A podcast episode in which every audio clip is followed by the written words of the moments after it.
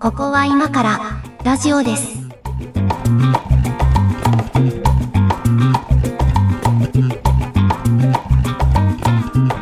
ここは今からラジオです。ホワイトは上書きです。よ猫屋敷です。ろしくお願いします。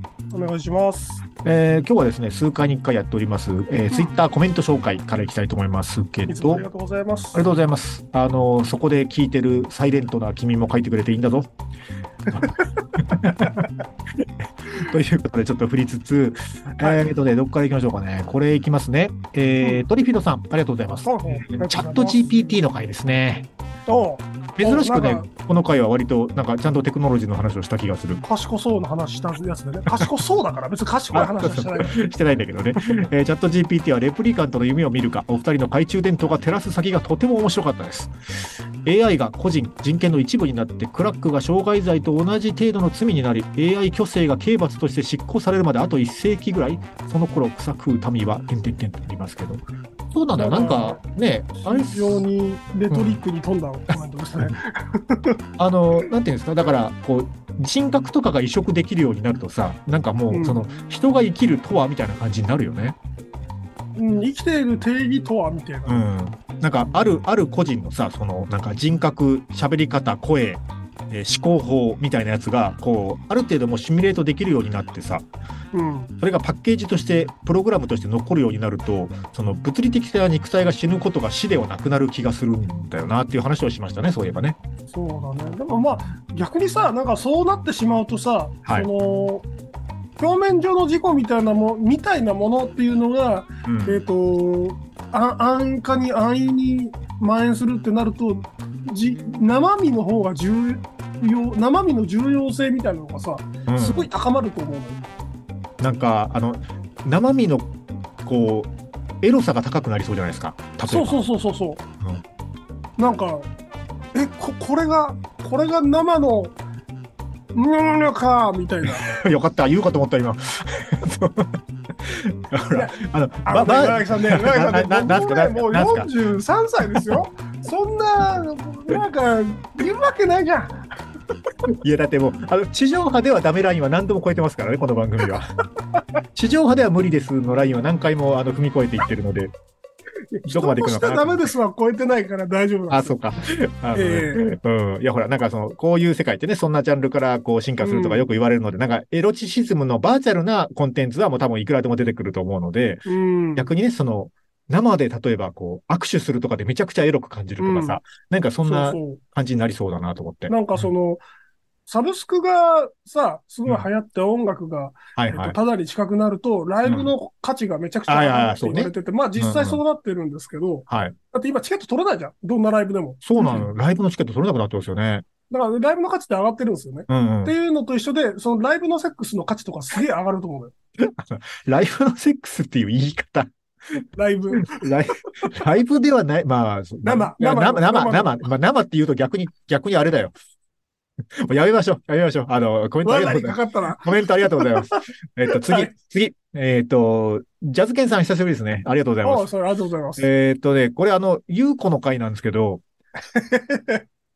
いうこれ誤解聞いてない人は何のことやら全くわかんないですけどね。あはいえっと、ほら、猫屋敷さんが上書きを女性化したいとか言うから、あ の、ボイスチェンジャーを使ってね、あの声をちょっと変換して作った回にも結構リアクション もはいオンラインでもオフラインでももらいまして、まあいろいろね、あオフラインでももらったオフライんだンでももらいまして、あの大変だったんですけ ど、えっと、ジャズケンさん、ゆうこの回楽しかったといただいてます。えっ、と、はいはいゆうこタイムが長くなると、脳内でゆうすけ声に変換して聞いてしまっている自分がいて驚愕。これは愛なのすかげえよまあ、お二人の声にははっきりと差異があるので、そのままでもいい調子ですよ。まるで名ラップコンビのよう。次は優子を入れた三者トークを希望。 これはどうやったら作れるかな。わりかしハードコアだよ、あだから、えっ、と、だから、ゆうすけ声のまんま、その、ひ一人二役をやって、えっ、うと、ん二役の方の片方にだけ、ボイスチェンジャーを後でかけていくっていうことが。 めちゃくちゃ難しいじゃん、それ。それ、普通に人連れてきた方が早い早くない 一国道だよ、それも、一国道。そうだようね。ん、いや、ありがとうございます。でえーもと確かにあの、はい2人の子に差があるから、そのままで別に構わんっていうのは確かにそうなんだあ よのね。目的としてはそれだからね。あの、二人の差異を出したいという目的だからね。ううんんはい。っていうことで、えっと、続いてギガテラさんですね。ギガの次はテラさん。えっと、同じく女性化の回ですけど、もともとお二方の声聞き分けやすいので、上垣さんが女性化してるのと思いながらでした が、いつもはやんちゃにしか聞こえない猫屋敷さんの声が落ち着いたおじさまキャラに聞こえ、えー上垣さんの発言が頭に入らなくなったのがびっくりと、個人の感想ですとありますが、 そうなのよ。やっぱね、そうなんですよね。あの、声のキャラクターはさ、そのやっぱ相対評価なので、うん。うん、あの、片方がのぶとい声だと片方が軽く聞こえるし、うんそのその逆もあるしね、っていうのありますよね。組み合わせの妙みたいなのあるよね。組み合わせると、う結 ん。果、落ち着いたおじさまキャラになるっていうね、 個人の感想って書いてますけどね。逆転するって面白いよね。面白いですうね。んそうあの、一回だけこの番組ゲスト呼びましたけど、またゲスト会やりたいですね、そういう意味では。そうだね、うん。うん。なんかまた違った聞こえ方になるのかもしれなそいうね。そう。あ、だからほら、あの、あれですよ、ボイスチェンジャーとか使えるので、あの、もう、あの、そうだそうだ。身分も明かしたくない、声も出したくないの人でも大丈夫なんで、あの、いい感じにあの被疑者みたいにするんで、 そうそうそう。さ詐欺事件の当事者みたいにいい感じにしますんで、インタビューしてるみたいな、そうそう報道特集みたいになるから。匿名、声も隠したいの人でも OK なんで、出てみたいという人はぜひぜひ、あの、何かしらの方法で、あの、DM なりメッセージなりください。はい。えっ、と、続いてトリフィドさんなんですけど、同じくゆうこの回。えーうんゆうすけさんからゆうこさんの途中には、性別ゼロやダブルの地点もあったのでしょうか面白かったです。そうなのあ加よ。工のね、加工の過程は我々知らないからね。あのーまあ、いろんなソフトがあるので、もうなんかボタン一発で自動的に変換みたいなのも、まあ、中にはあるんですけど、うんうんうんえっと、基本的にはあの、パラメータをいじるわけですよ。どれぐらいピッチを上げるかとか、はいはいはい。そういうなんかパラメータでこう変えるといろんな、まあなんかロボットボイスみたいなとかにもできるし、うんなんかいろいろ変えれるんで、まあ変えてみたんですけどね、結果、結果なんかあんな感じになりましたね。あの、 ナチュラルな女性の声にはまあならない。ならなかった。ならなかったよ。うん。あ、そまあもうちょっと、もうちょっと研究の余地はあるなとは思ったけど、うん。う。なんかあのー我々は宇宙人だ的な感じになったりはしなかった。あ、そう、だからそういうなんかね、あの宇宙人声とかみたいなやつも作れますよ。だし、あの、プリプリセットでついてたりもするので、はいはいはい。うん、そういう感じもできるから、だからあれですよ、謎の、な、謎のだって、あの、謎の宇宙人キャラとか登場させようと思ったらできます よ。ってことですよね。そうそうそうまあ、その人の倫理を理解しない、あの、ことを言ったりできるん だよね。あ、で、できるできる。あの、これは、声あをかの、ぶりさえすれば。これはあの、どこぞからやってきたら謎の宇宙人ですからっていうことでやるっていうこともできます ね。老人を全員殺せみたいなこと言っても怒もられうない。本当にやめよう、怒られるから。本当にやめましょだって宇宙人が言ってんだから、それ。う。はい、ということで、えー皆さんありがとうございました。で、えー、あ、もう一個、もう一個感想あった。えっ、と、トリフィドさんのね、うん感想で別の回、あの、お口の悪い回について、これはあれですね、えっ、と、直近の回ですね。えー、はい2回前かな、移住の話。うん。移住の話も猫屋敷さんの口が悪かったですね。 あれさ、俺そう聞き直してさ、いつもはあいはの YouTube のね、はい。あの、タイムコードをうんつ。けて、うん、ああ、そうそう。ああ、いつも、いつもありがとうございます。あの、聞き直、聞き聞くに耐えないくらい口が悪かったね。いや、ほら、だから、あの、あの回をさ、収録した 後、公開までの間、前後してさ、あの、ほら、うんなんか都会風を吹かすなみたいなことを言った広報誌の、ま、あはい街がちょっとね、ヤフーニュースとかにも出たじゃないですか。だから、あの話題がこう収録時点にあのなくてよかったなと思って、あれ掘り込んでたらまだもう一段階アクセル踏んでたでしょ。めちゃくちゃ言ってたと思う。 いや、あの、スタンスとしては僕ら田舎側の人間だから、あ、そうそう、まあえっと出身はね。めちゃくちゃ言ってることわかるんですよ。わ、わかりますよ。その、その、主張の内容がわからないわけではないがっていうね。わ、わからないわけではないが、お前らが生きてるのはあとせいぜい7年とかだから、あのわかるけどそ、その後の世界をちゃんと作るような条例とかにした方がいいんじゃないのっていう気がしますけどね。えー移住話はまあいろいろあるけど、まあ、まああのぐらいまでが限界じゃないですか。言えることと移して住は。話の話をしてたせ、してたつもりがなんかうん。ね、世代間闘争の話になったり、いろいろするからね、あれ ねそ。うそうあのネタは。可燃性が高いですそよう。そうそうね。だから、こう世代間の話でもあるし、なんかね、うんあの、こう補助金の話とかね。なんかそう いう、いろんな闇があるからさ。なんて、なんて甘美な 響き。補助金。補助金の話っていうテーマは多分今後もやらないと思います。いや、一番あの日本のダメなところがに煮詰まってる界隈じゃん。補助金で。あの、なんというか、あの、本業の業務上も割と近い世界にいるので、あの、割とや、や、やれないと思います、その話あ、ダメだ、ダメだ、ダメだ、それはダメだ。はい。はい。えーということで、そのトリフィードさんから、あの、トークテーマ投稿をいただいておりますので、今日ははね、いこのトークテーマでやりたいと思います。ありがとうございます。久しぶりのトークテーマ投稿ですね。そうだねえっ、と、これはだから移住話で、その仕事どうするんだっていう話から、その、最近流しのポッドキャスト制作者みたいな、ポッドキャスト制作者みたいな人もいるので、なんか、あの、そんな仕事ならどこでもできそうよねっていう話をちょっとツイッターにちょろっと書いたところ、それにね、あうんうの、んコメントでちょっといただいたんですけど、うん。えっと、お仕事を依頼する側になったとき、何に気をつけたらいいのかなどをお話しいただくと、もしものときに助かりますと。えーうんその人、その会社は大丈夫そうなのに、委託先や下請けバイトさんなどがあれなのとか、もうどうやって見分けたら、みたいうん。な。あるあるですね。あるるああるでるすね、これはね。うんお仕事発注する側に気をつけることっていうトークテーマですかね。なるほど。まあ、どうですかね。あの、猫屋敷さんの仕事がどうなのかわかんないけど、まあ、うちはね、うどっちかというと仕事をもらうことももちろんたくさんあるんですけど、その下請け的な立場で。はいあはい。るんですけど、どっちかというと仕事を発注することの方が多いかな。まあ、うん個人的には。うん。っていう感じですけど、どうですか僕もあの、昔、多分グラデーションで、その、はいはい発給される側からする側に、あの、変わってきたとこうろん、なるなほんでどす。ね。されるか、まあ、年齢もあるのかな。うん。は若い頃ってやっぱり、その、自分で手動かしたりしてい、はいはい。えっと、クリエイティブをやる側だったんで、うん発注受ける側じゃないですか。うん。はい、そうですね。うん。で今は、えっと、例えばディディレクションをやるとか、うん。そういうそそうの監督者側にもあるから、発注ししないといけないんだよね。そう、社内であれ、社外であれ。ああ、そうそうそう。社内でも社外もありますよね。ううん。ん。なんか発注する側になったのかなこのさ、ディレクションっていう作業、めちゃくちゃ技術が求められますよね。技術、そうね。あと、まうあ、ん総合力だよね。そう、まあ、総合力だね。うん。総合力なんですよ。なんかその、い一点突破でディレクターになる人ってあんまりいないと思ってて、あ、そりゃそうだ。うん。確かに。なんかその、か会計というか、その、えっと、なんて、なんていうのかな。仕入れから、その、現場の仕切りから、な、なんかその、成果物の監修から、クオリティチェックやら、はい。うんはい。全部ひっくるめてできないとディレクションってできないじゃん。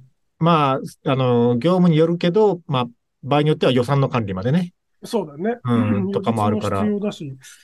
んうんあなのかなかその、だから、若い人が難しい仕事ではあるよね。それはそうかも。経験値も求められますもんね。うんあまあ、うちは結構、まあ、せこうコンテンツを作ることが多いので、あれなんですけど、うこう、まあ、社内でもできるし、自分個人でもやろうと思ったらできるけど、まあ、ちょっとこう、人手の問題で外に出すとかよくあるわけですよ。はいはいはい。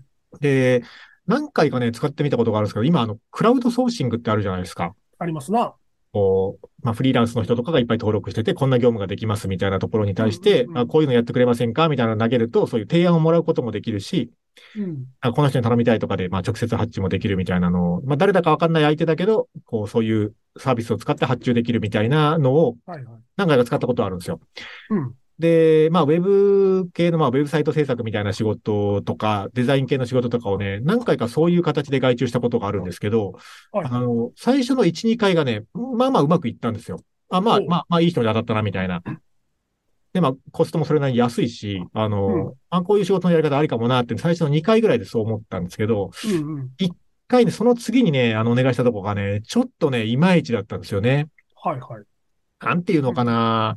うん、こう、具体的にこういう問題がありましたとかが言えない、なんかわからんけど、ちょっとギクシャクして結果成果物もいまいちぐらいの、 なんかこう微妙なラインの気持ち悪さなんですよ。別にお金払いたくないとかいうレベルでもないけど、みたいなね。うん。うんうん。もう満一足はできないっていそううね。そうそう。もう一回同じ人に発注するかって言われるとしないな、ぐらいのね、なんとも言えない気持ち悪さが残って。でもまあ、あー結果的なにね、やっぱね、こう、あの、クラウドソーシングを使う時の注意点でもあると思うんですけど、その、るほどねうんあの、直接人となりを知らないから、やっぱりこう、厳密なディレクションにしてあげる必要があるなというか、はい。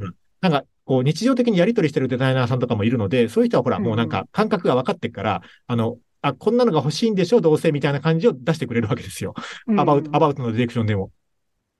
だけど、クラウドソーシングとかになると、やっぱりこっちも相手の出場を知らないし、相手もこっちの事情を知らないから、あの、結構細かいところまで、ここはこうしてください。こんなスタイルを希望します。みたいなことをうん結構ね、うんきちきちと固めてあげないと、成果物のクオリティとか仕事の進め方がブレるなっていうのはねすごい感じましたね。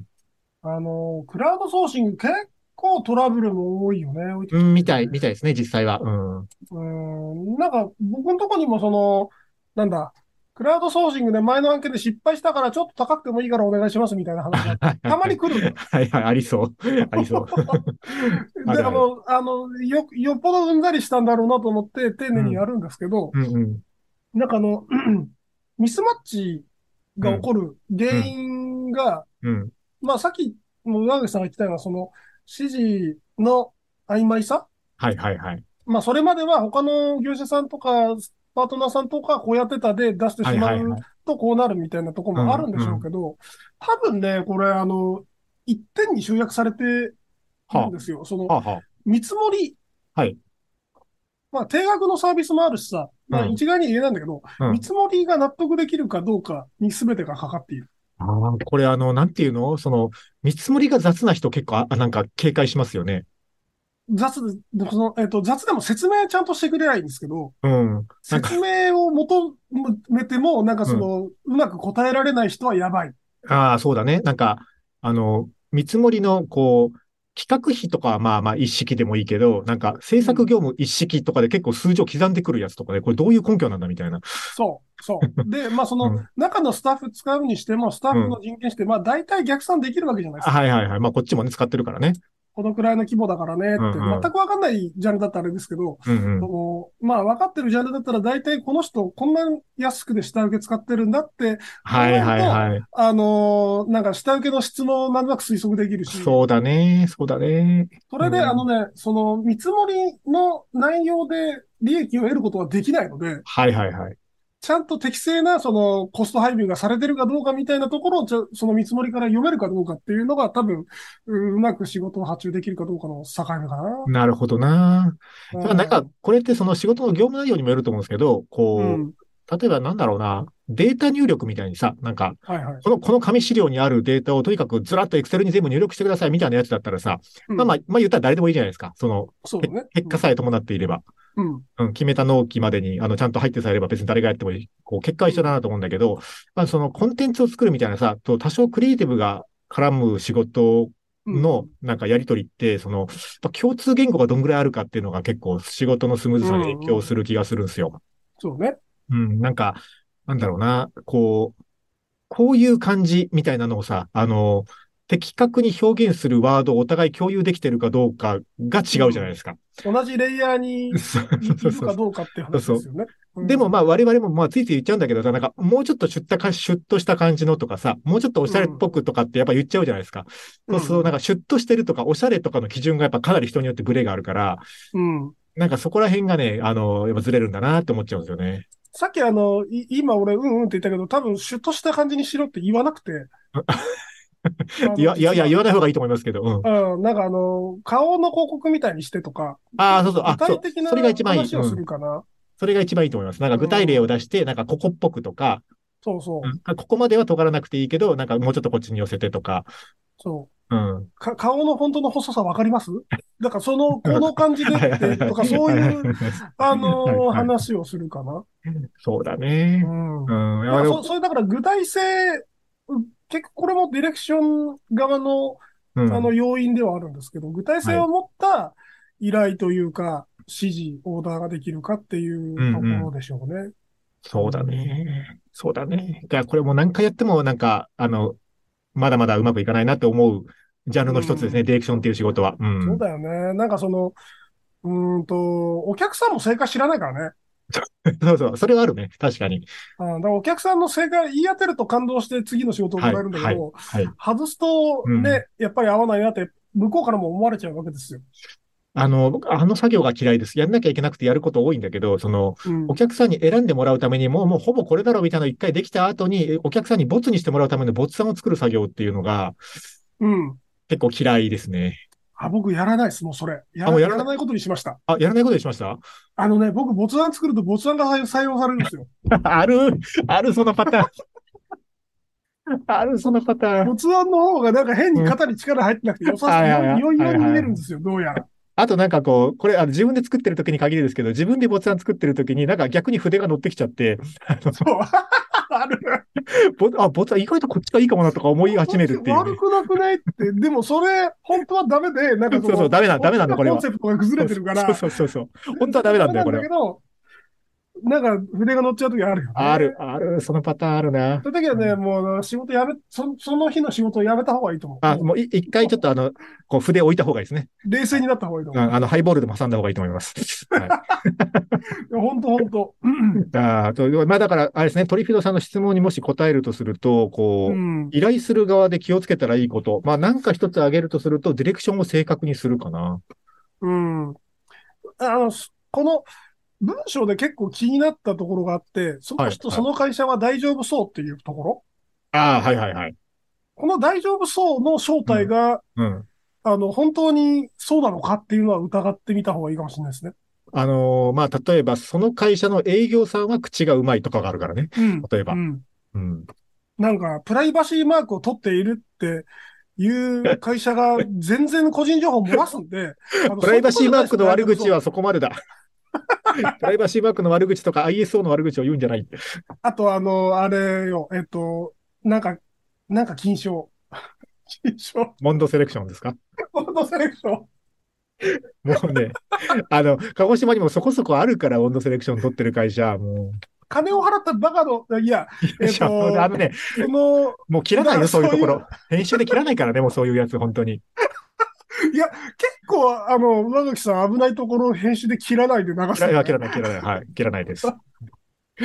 まあ、それはさておき、その、はいだから、ほん大丈夫そうっていうその感覚を信用しないことが多分一番だと思います。 そうだな何を見たらいいかなあの、見られるんだったら、その会社の社長が乗ってる車と か。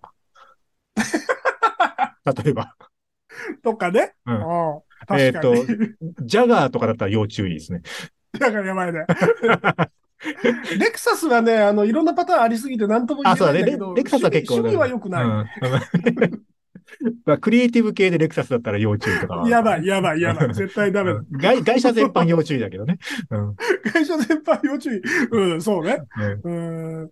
とか、うんとね、そうだな。結局なんかその、うんと、大丈夫そうだと思わないことが一番なんですよ。あまあ、その基本的には疑ってかかるというか。どんだけその、うん。な、プラス要因が見つかったとしても、うんえっと、一緒、特に初回は何も信用しない方がいいです。そうね、あの、初取引で結構でかいやつを投げるのは結構危険だから、まあ、小さい仕事一回ご一緒してみるとかで、ちょっと様子見るとか、うん、あと、まあ、そうね、期待値を上げすぎないっていうのもあるかもね。投げざるを得ないパターンってあるんだよね。なんかその、あるね例えばさ、うんあのーやったこともね、なんか、客入れのイベントをやんないといけないとかなってさ、はいはいはい。で、そんな、あの、大丈夫そうかどうかもわからない会社に投げざるを得ない、ね、イベント会社とかね、ピンキリだからね。が来るじゃない。うん。うん、そこの選び方は、でもやっぱりね、あの、最初にも言いましたけど、見積もりをちゃんと見るんだと思うんですよ。うん。あの、これマジで、あの、これ本当ちゃんとしてる会社もたくさんありますよっていうのを、いくちょエエクスキューズを言った上で言うんですけど、あの、うんうん近い業界にいたので、あの、一応裏話としてぶっ込んどくと、あの、イベント会社とかね、本当にピンキリで、あの、うんめちゃくちゃちゃんとやるところもある一方で、こう、提出期限の前日夕方ぐらいまでで一切何も動いてない会社とか本当にあるからね。あるあるあるあるある。え、手が終わってないですみたいな。そう。だから、ね、なんていうのかな、そんなのをこう見分ける方法ってマジで難しいなと思うんですよね。うん。そういう会社に限って営業は口がうまかったりするんでね。まあ、あとは第三者、その、えっと、ネットの噂ではなくて、うんえっと、実際使った人の話を聞くが、まあ、確実性は高いかな。今ほら、世の中的に広告代理店という業種がめちゃくちゃやり玉に挙げられていて、逮捕者も出たりしてるじゃないです か。もう日本の悪の数軸ですよね。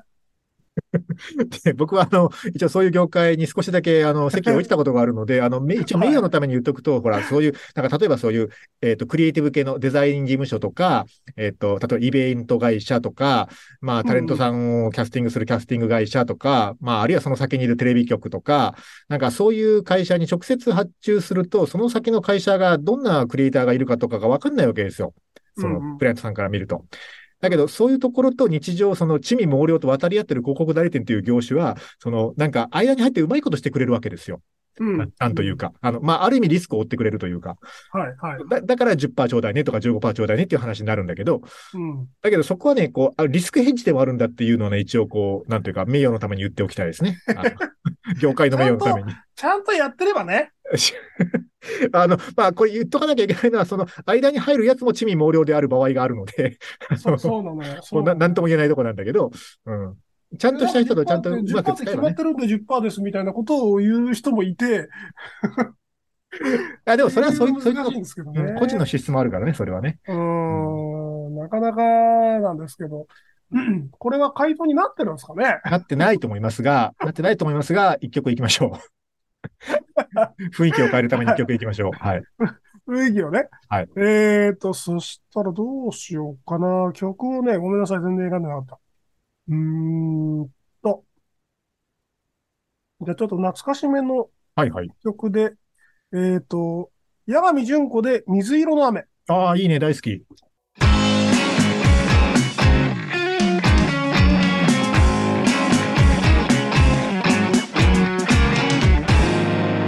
ここは今からラジオです。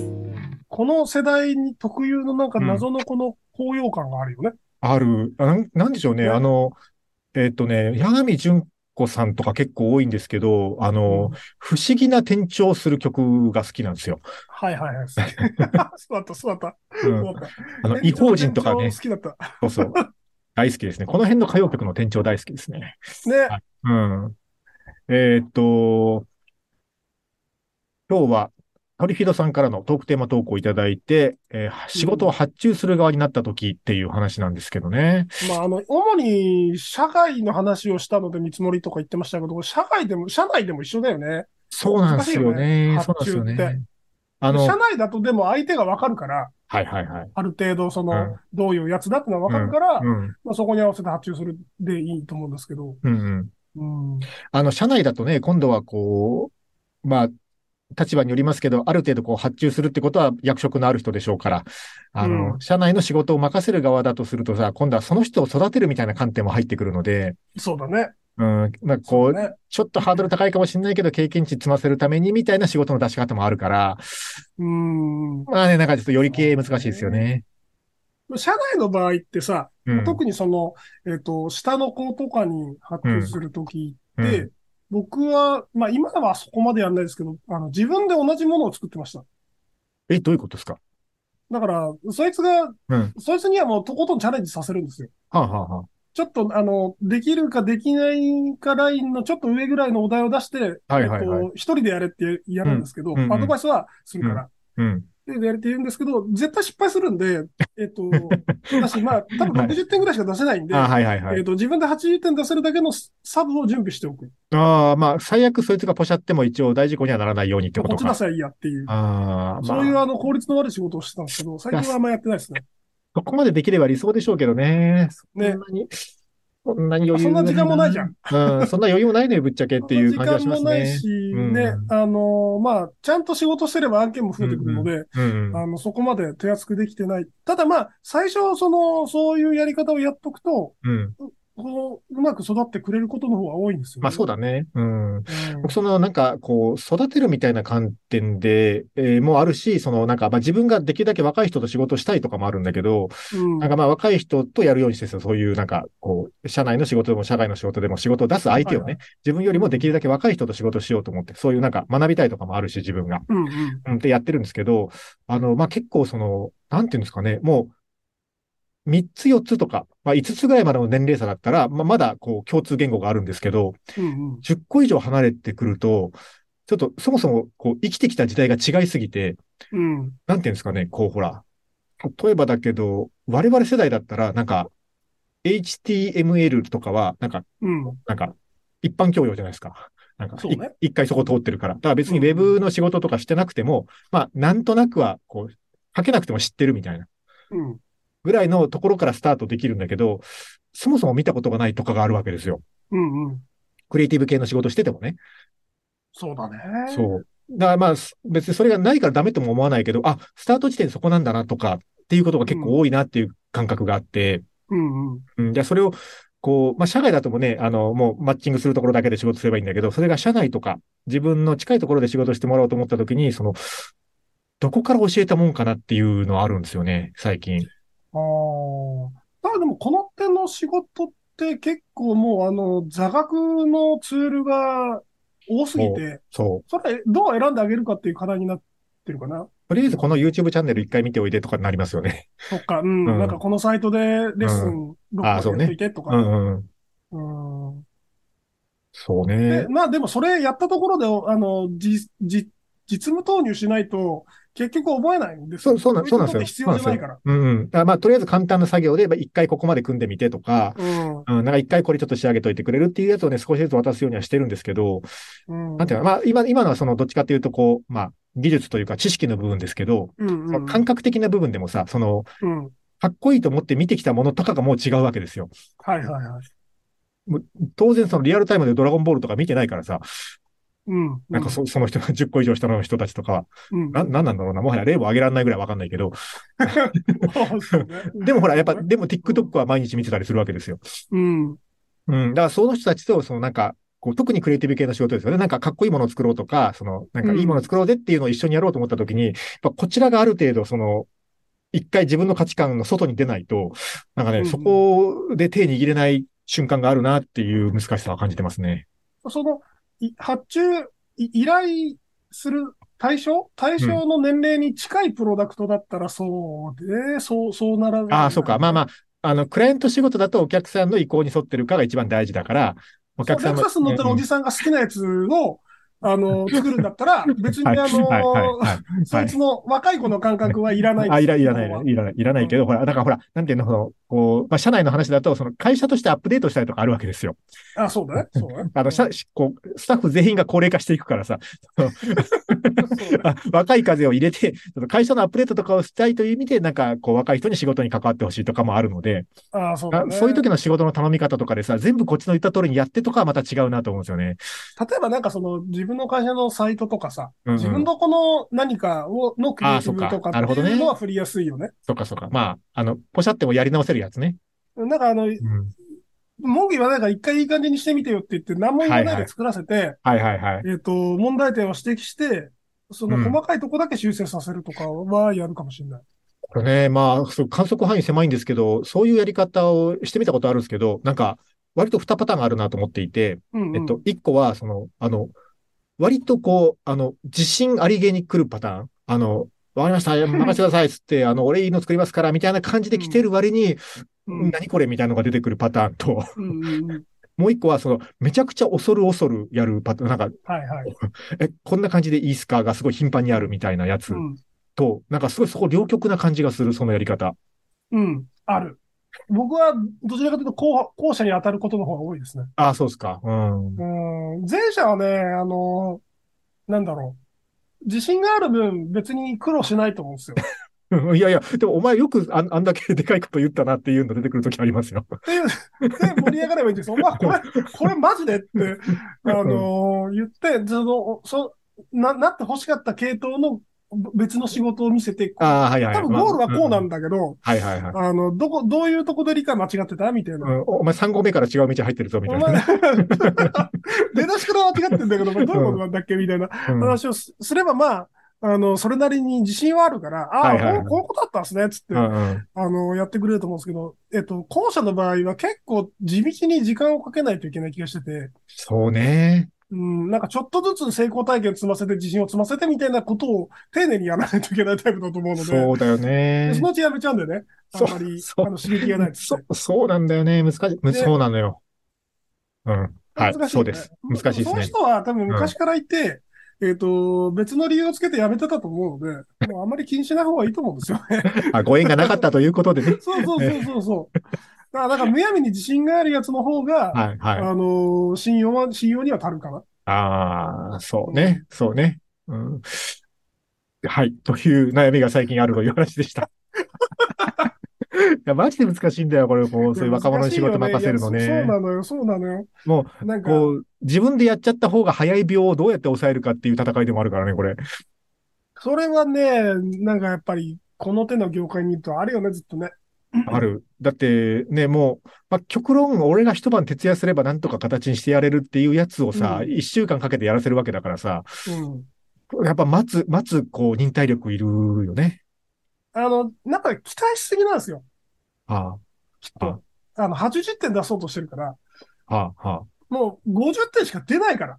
そういうだ若っいて人。 50点だったら客には出せないじゃん。だって。結局出さない、出さない。だから、えっと、50点を、えっと、65点でギリギリ出せるラインに、うん。あの、引き上げるだけの時間を見込まないといけないんですよね。まあ、そうなりますよね。早めに言うとうね。ん提出から、さらに、1週間かけて50点になるから、そこから1週間かけてもうね65点にするっていう作業が見込まないといけないんですよ。もうなんか、本当に大人って大変だなと思います。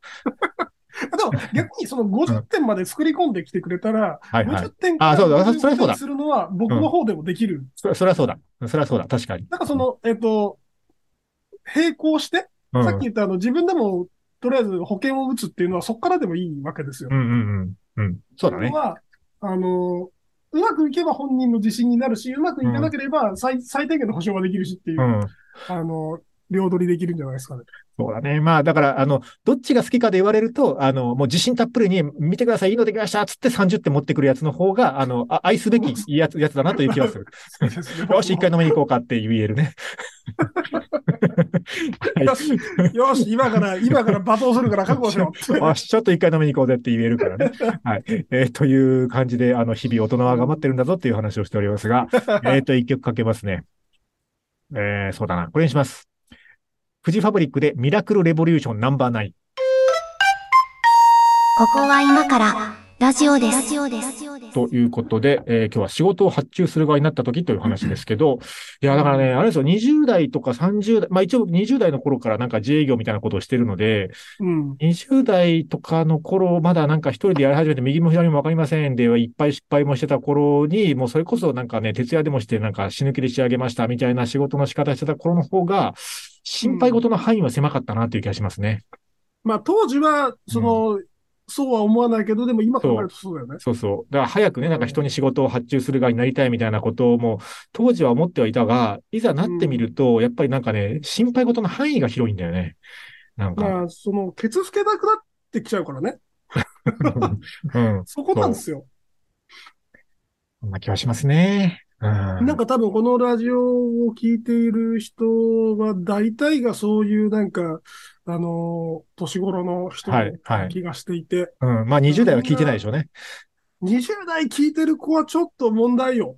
頭がおかしいと思い ます。はいどういうつもりなのかちょっと教えてほしいんですけ ど、うん。まあなんかだからそういう同じような立場の方が多いでしょうから、うんなんかいろいろいろんな意見があると思うので、うん、うん、うん。なんかそういうの教えてほしいですね。あのね、あ、そうだ、これもね、言っときたいんですけど、最近ね、うんこういうのも感じてて、あの、まあ、それこそ20代とか30代の頃からつるんでた、その、他社の人とかいるじゃないですか。よく一緒に仕事してましたとか。で、当時、まあ、だからお互い若いから、なんか一緒にこう、まあ、おかしな仕事を作ってみたりとか、なんかいろいろ一緒にこう、遊びなんだか仕事なんだかみたいなことをやってた人たちがさ、うんなんか、そっから10年、15年経つとさ、あの、相手がでかい会社だったりすると、そこそこ出世して偉い人になったりするわけですよ。はいはいはい。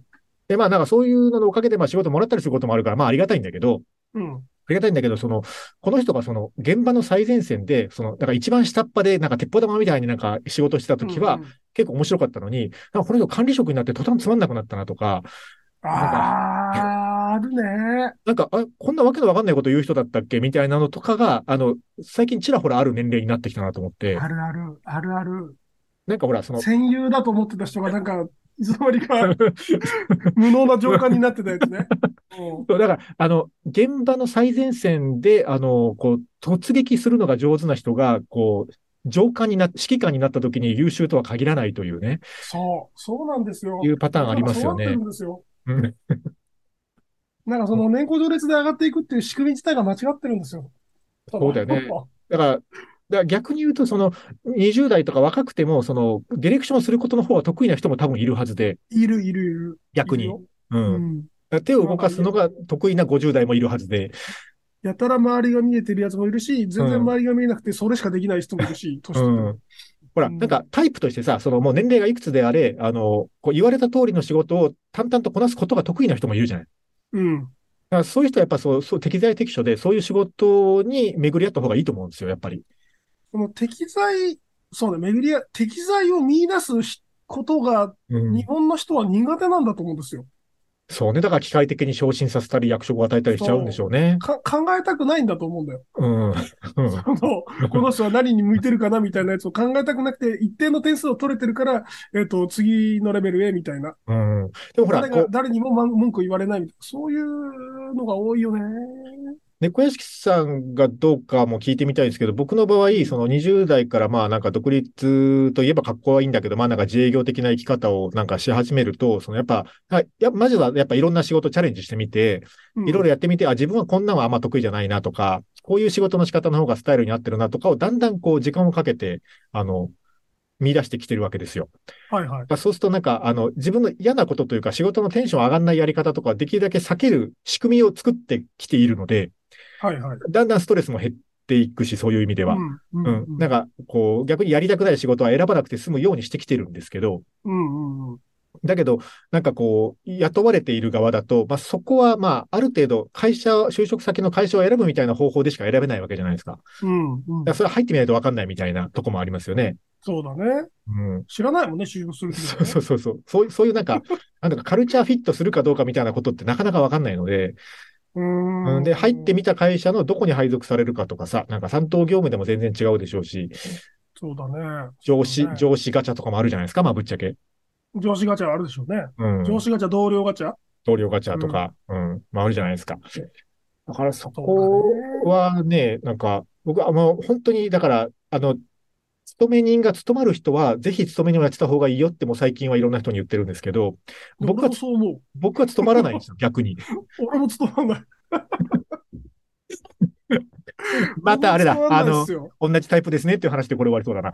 あの、そう、そうだね。うんあのーなんか、居ご、今、別に僕居心地のいいところを作ったわけではないんですが、その、何でもできるんですよ。大体。何でもできる何でもできる。な、なん、何の仕事でもできるんですよ。うんうん。大抵のことは。なんですけど、おうおうおうどどうしましたそのうん本人の中の思考として、うん。えっ、と、人と関わりたくないとか喋りたくないとかっていうのがあって、できはいるだけそういう、はいそういはいうところに行こう行こうという思考だけがあった感じで、あー今の仕事に落ち着いてるんですね。おうおうなんで、えっと、そ、そこの、そ、なん自分の思考の方を大事にした方が僕はいい、いいような気がしてて。ああ、それはそうかもしれないですね。うん、なんかそのできることをベースで考えると、その、大体の人って何でもできると思うんですよ。まあね、そパのンも、、うんパンも作れるでしょうし、まあ練習すりゃね、まあそれはできる練でし習ょうすけれど、ばできるって。その、めちゃくちゃハイクオリティなものじゃなければね、一定水準まではいくでしょうね。そうう。ん、そう。なので、うーん、どちらかというと、どういうスタイスタンスに落ち着きたいかっていうところで選んだ方が、ん本人は幸せかな。だそんなあの、会社も悪いとこではないんですけど、ひうんうんその環境が流動するところがはい良くないね。ああ、そうだね。だからまあ自分のアンコントローラブルな要素があるところがやっぱちょっとリスクですよね。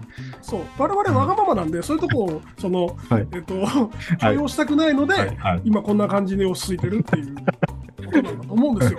だから、あの、まあ、ぜひ参考にはしないでいただきたいんですが、 えうん、まあ、だから僕はね、あの、一番苦手なことはね、その、自分のアンコントローラブルな要要素によって、あの、自分がやりた、やりたいとかやろうと思ってたことの方向が曲がるのにすごい耐えられない性格だということが、長年かけて分かってきたので、だから、こう、すごいこうなんか絶大な権力を持ちたいとか1ミリも思わないんだけどあの範囲は狭くていいから範囲は狭くていいから自分の完全にコントロールできる環境をどこかに持っておかないと自分のね精神の安定が保てないんですよ。ーうんそう、だからそういう、そういう環境を頑張って作りましたっていう感じなんですけど、 めっちゃわかるって言われた。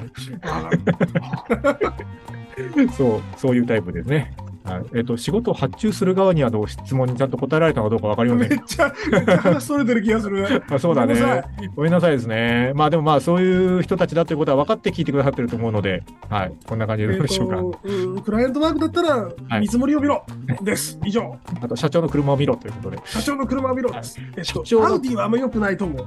えーっと、そうだな、えーっと、そうね、社長の、えっと、私有車が、あの、1リッターカーぐらいだったら割と信用できるやつだと思う。逆に大丈夫そうか、そうかもね。あー会社の規模によるけど大。丈夫です。規模規模によるけどね。ね。うんうん、そうだな、はいそう確かにそうかもしれない。はい、うということで、な何の話かよくわかりませんけど、今日はあのトークテーマリクエストありがとうございました。こんな感じで、あありがとうございのました一応、拾えるやつはできるだけ拾って、あのトークテーマリクエストに答えていきたいと思いますので、えっと、はい引き続きツイッター投稿、ハッシュタグつけてなどなどもお待ちしております。えっと、YouTube のチャンネル登録と高評価もぜひぜひ押してください。ということで、今日もありがとうございました。おざした。